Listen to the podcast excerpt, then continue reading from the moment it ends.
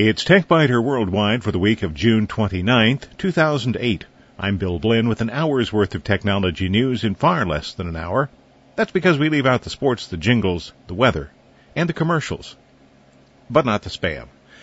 Lately, I've noticed a disturbing trend in spam, or perhaps that should really be a more disturbing trend. Some of the spams that I receive look like they come from legitimate companies. Most of them say I'm receiving the message because I registered with them or with a partner, but that's a lie that's revealed immediately when I take a look at the address the message was sent to, and I quickly determine it's an address I would never use to register with any site. But when you receive what looks like a spam from Sears, you have to wonder, is Sears really spamming me or something else going on? Well, spam that caught my attention recently was trying to sell siding from Sears. At the top of the message, it said, You're receiving this message because you signed up for special offers from Intella. Fine, except I never heard of Intella. I have no idea who they are, where they are, what they want. Down at the bottom of the message, you have been sent this advertisement through opting in to one or more of our offers or becoming one of our customers. We are committed to delivering highly rewarding offers, updates, and promotions. If you no longer wish to receive these emails, please go here, and of course go here was a link, to remove yourself from our subscriber list. We are compliant with the CAN Spam Act of 2003. So, did it come from Sears? I really wasn't sure. So I went to the Sears website, filled out a contact form for the company's public relations department. I did that back on March 26th. On June 19th, I had still heard nothing, so I made a second request. And a few days before my deadline for finishing this report, Sears responded. A Christian Brathwaite wrote, Bill, based on our information, you opted in to receive email offers via a third party vendor we work with. Our information shows you signed up at elitesurveygroup.com on February 29th.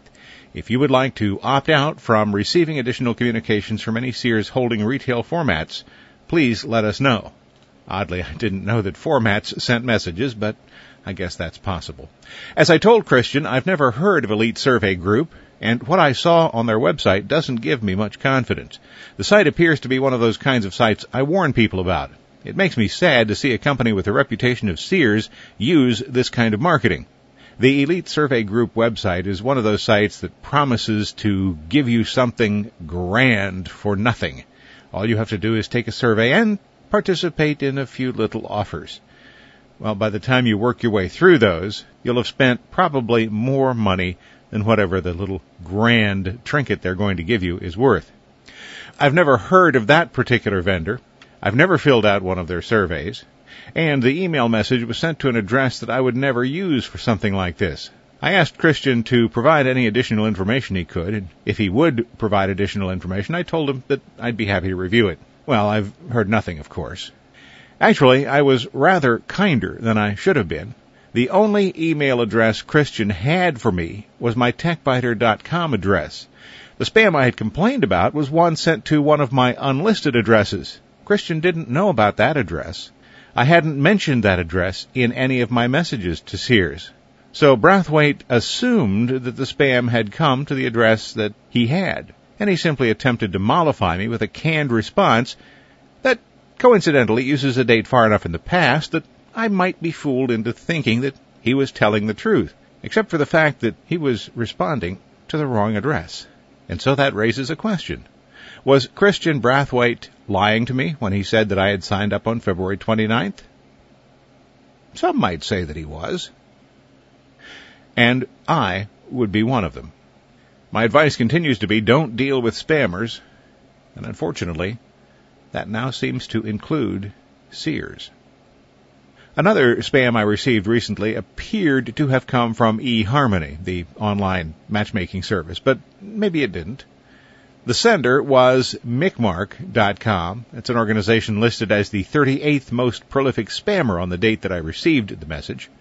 So does eHarmony work with Micmark.com or is this just one of the run-of-the-mill click fraud operations? Don't know. Micmark is registered to TopEdgeInteractive.com, which claims to be in Santa Barbara. Micmark redirects to Top Edge Interactive's website, which has very little information about the company. On the same day I sent my first message to Sears, March 26th, I also visited eHarmony's website and filled out a request form. The message said, Hello, I'm a journalist who's writing a story about spam. You seem to have spammed me, and I would like to know why. The message came from eHarmony Dating at Micmark.com, and I see that Micmark is a prolific spammer. The story I'm writing is slotted for late June. I look forward to your prompt reply. By June 19th, I had received no reply. So I attempted to reach eHarmony's public relations department by phone. Never succeeded. So, as with Sears, I can only conclude that spam is condoned by eHarmony as a marketing tool. Of course, if anyone at eHarmony would actually like to contact me and indicate otherwise, I'll be more than happy to provide that follow-up information. But I expect silence. And then there was the spam from My Direct Web. Be smart, get direct talking about cord blood. Having a baby, consider umbilical cord blood banking. The sender's address on that particular message was cordblood at moneymuddle.com. Money muddle? Yeah. According to the registrar, the domain belongs to topvirtualinteractive.com, which claims to be located at an address that's occupied by a large shopping center in Carlsbad, California. I don't know if there's any validity to claims made for storing umbilical cord blood, but I do know that those who store it often charge $100 or more per year just to store a few milliliters of blood. Pretty good business model if you ask me. There's an article on Wikipedia about the practice, and at best it is inconclusive medically. Are you willing to trust a spammer with something that is potentially this important? No, neither am I. And here's one from Tech Support. Solve computer problems quickly with tech support. And among the links on that message was one to Hewlett Packard. Now there's no question that tech support is a good thing. But this message came to me from an address that raises a lot of questions. The address was dybdcebdcemhbza at goodtraps.com. Random letters in the sender's name strongly suggest spam. And good traps? Yeah, could they write spam any bigger than that? Good Traps, by the way, on the day that I received that message was listed as the 24th most prolific spammer. It is owned by Top Virtual Interactive.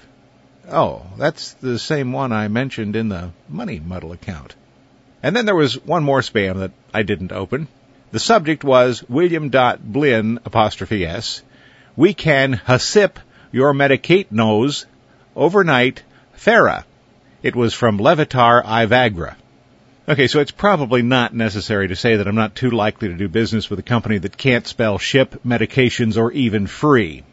It's also probably not necessary to point out that it's unlikely that there is anyone named Levitar Ivagra. Levitar Ivagra's email address was wpoke at nist.gov.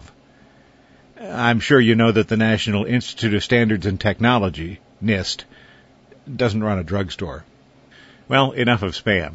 This is the week, by the way, that Bill Gates spent his final day as the head of Microsoft. And it got me to thinking about could I live without Microsoft? Something I think about from time to time. I like the idea of open source software.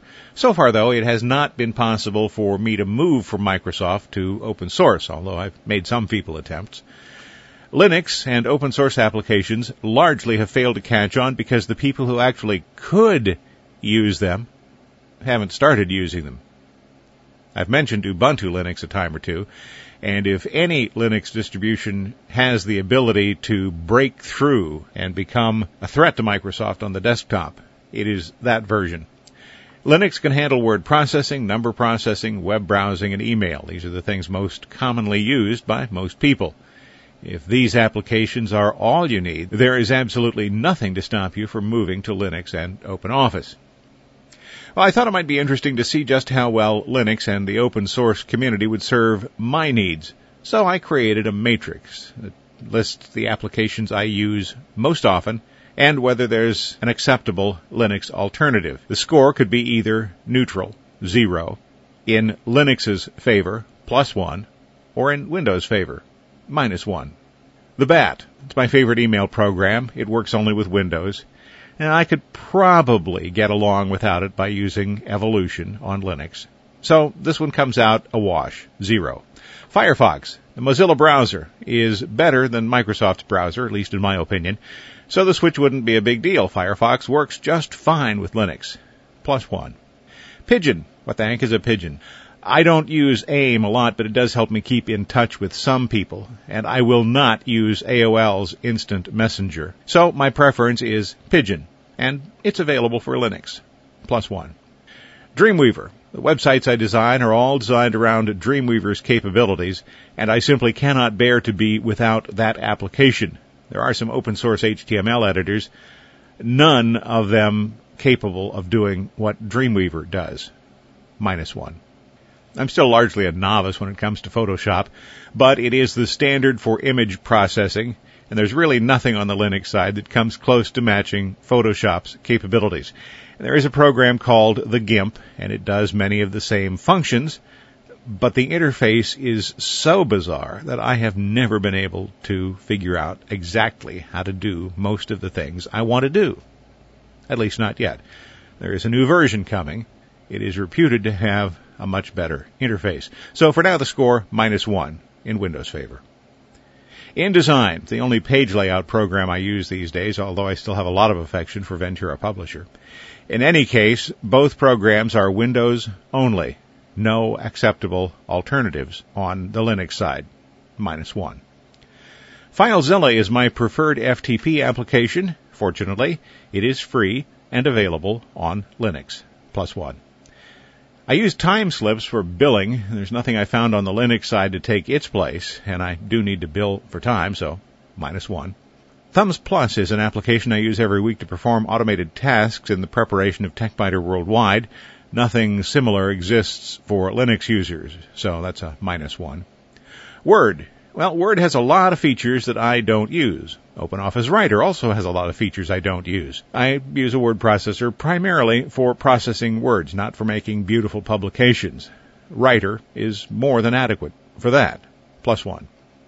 Excel, well, as with Word, Excel has a lot of features I don't use, so I could probably get along just fine with Calc, even though it doesn't support some of the add-ins that I like when I use Excel. So, a plus one. Access is Microsoft's database program. I use it a lot, but I don't use very much of it. I could probably get by with most of what I do in a spreadsheet. OpenOffice does have a front end for MySQL, but that front end still seems just a little weak. So we'll score that a wash. Zero. PowerPoint. Uh, OpenOffice has presentation, but presentation doesn't have the features I've come to depend on in PowerPoint. I don't use PowerPoint a lot, but when I do, I want it to be PowerPoint. Minus one.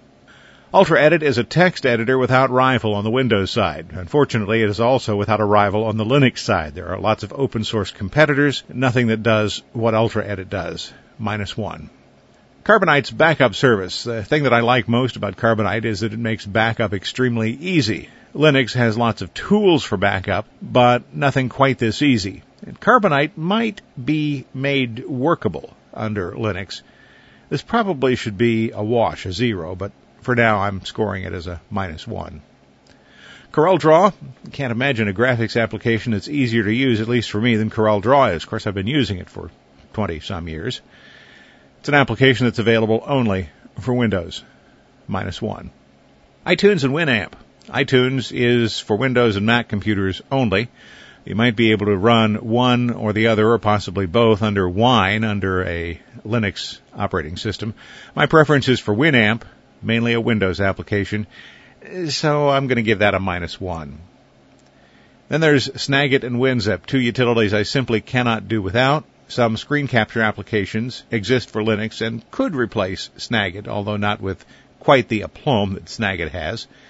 And there are, of course, file compression applications on Linux. So overall, that one is a wash, a zero. For me, the bottom line is a minus five, so I really can't consider Linux as a replacement for Windows yet. Now, a lot of people could. Are you one of them? If you'd like to find out, set up a test like that. Don't use my applications. Use the list of applications that you need. Make your own matrix. See if switching might make sense the next time you get a computer. If your list contains Windows only applications that you must use, you are not a candidate for a Microsoft free existence. But you might be surprised. In Nerdly News, Palm, the maker of the Treo smartphone, posted a loss in its fiscal fourth quarter. Revenue declined sharply and was below Wall Street expectations, so that will make the situation even worse. Now, who uses Palm devices these days? Sony selected Palm as its platform for the Clie devices back in the 1990s, but Sony is no longer in that business. The Palm device I owned most recently stopped recognizing its stylus input, which made it a high-priced paperweight. I paid $175 to have the problem repaired, only to have it recur less than six months later. Palm wanted another $175. I spent that money to buy a Windows-based device. Palm's fiscal year ended May 31st. The company posted a 40 cents per share loss compared to a 15 cents per share profit in the same quarter a year earlier.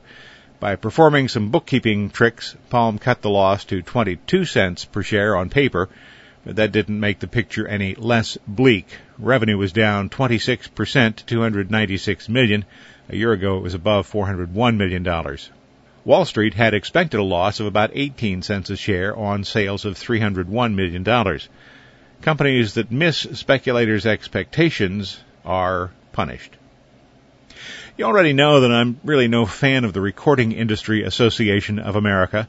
The RIAA's greed kept it from negotiating reasonable rights payments with file sharing services years ago. Instead, the RIAA seems to think that physical media, records, CDs, DVDs, are the only viable way to distribute music and the organization has been filing suit against anyone who dares to suggest otherwise. In some cases, the RIAA has filed suit against dead people and children. Some courts, though, are beginning to give the RIAA a taste of its own medicine. In 2005, the organization filed a copyright infringement suit against Tanya Anderson. The suit accused her of sharing files illegally on Kazaa. In most cases, the RIAA has picked up $1,000 to $2,000 when the defendant panics, gives up, and pays. Anderson was different. She fought back. A year ago, the case against her was dismissed with prejudice, and she was awarded lawyer fees. I have to chuckle about that. So, is the recording industry seeking justice, or is it just a big bully? Electronic media watchdog site After Dawn says that the RIAA spent nearly two years getting through the discovery process in that case. When the investigation was complete, they actually had a weaker case than when they started, and still they claimed the moral high ground, even going so far as to assert that their lack of evidence shouldn't be held against them. In fact, there was evidence to suggest that someone other than Tanya Anderson was responsible for the illegal activity, the site said, but the RIAA's crack legal team didn't bother to follow up on it. As a result, the judge awarded significant damages to Anderson. The RIAA's brand of justice seems to involve bringing somebody into court even if that person isn't involved in what the organization considers to be a crime, and essentially shaking them down, intimidating the victim, or the defendant, if you will, into paying even if no guilt can be established. So, over the next few weeks, you'll probably hear the RIAA crying about the justice system again. The bottom line seems to be this. When the RIAA comes calling, don't give up. You're probably more right than they are. Thanks for listening. This has been TechByter Worldwide for the week of June 29th, 2008. I'm Bill Blinn. Check out the website, www.techbyter.com, and you can send me an email from there. Thanks. Bye-bye.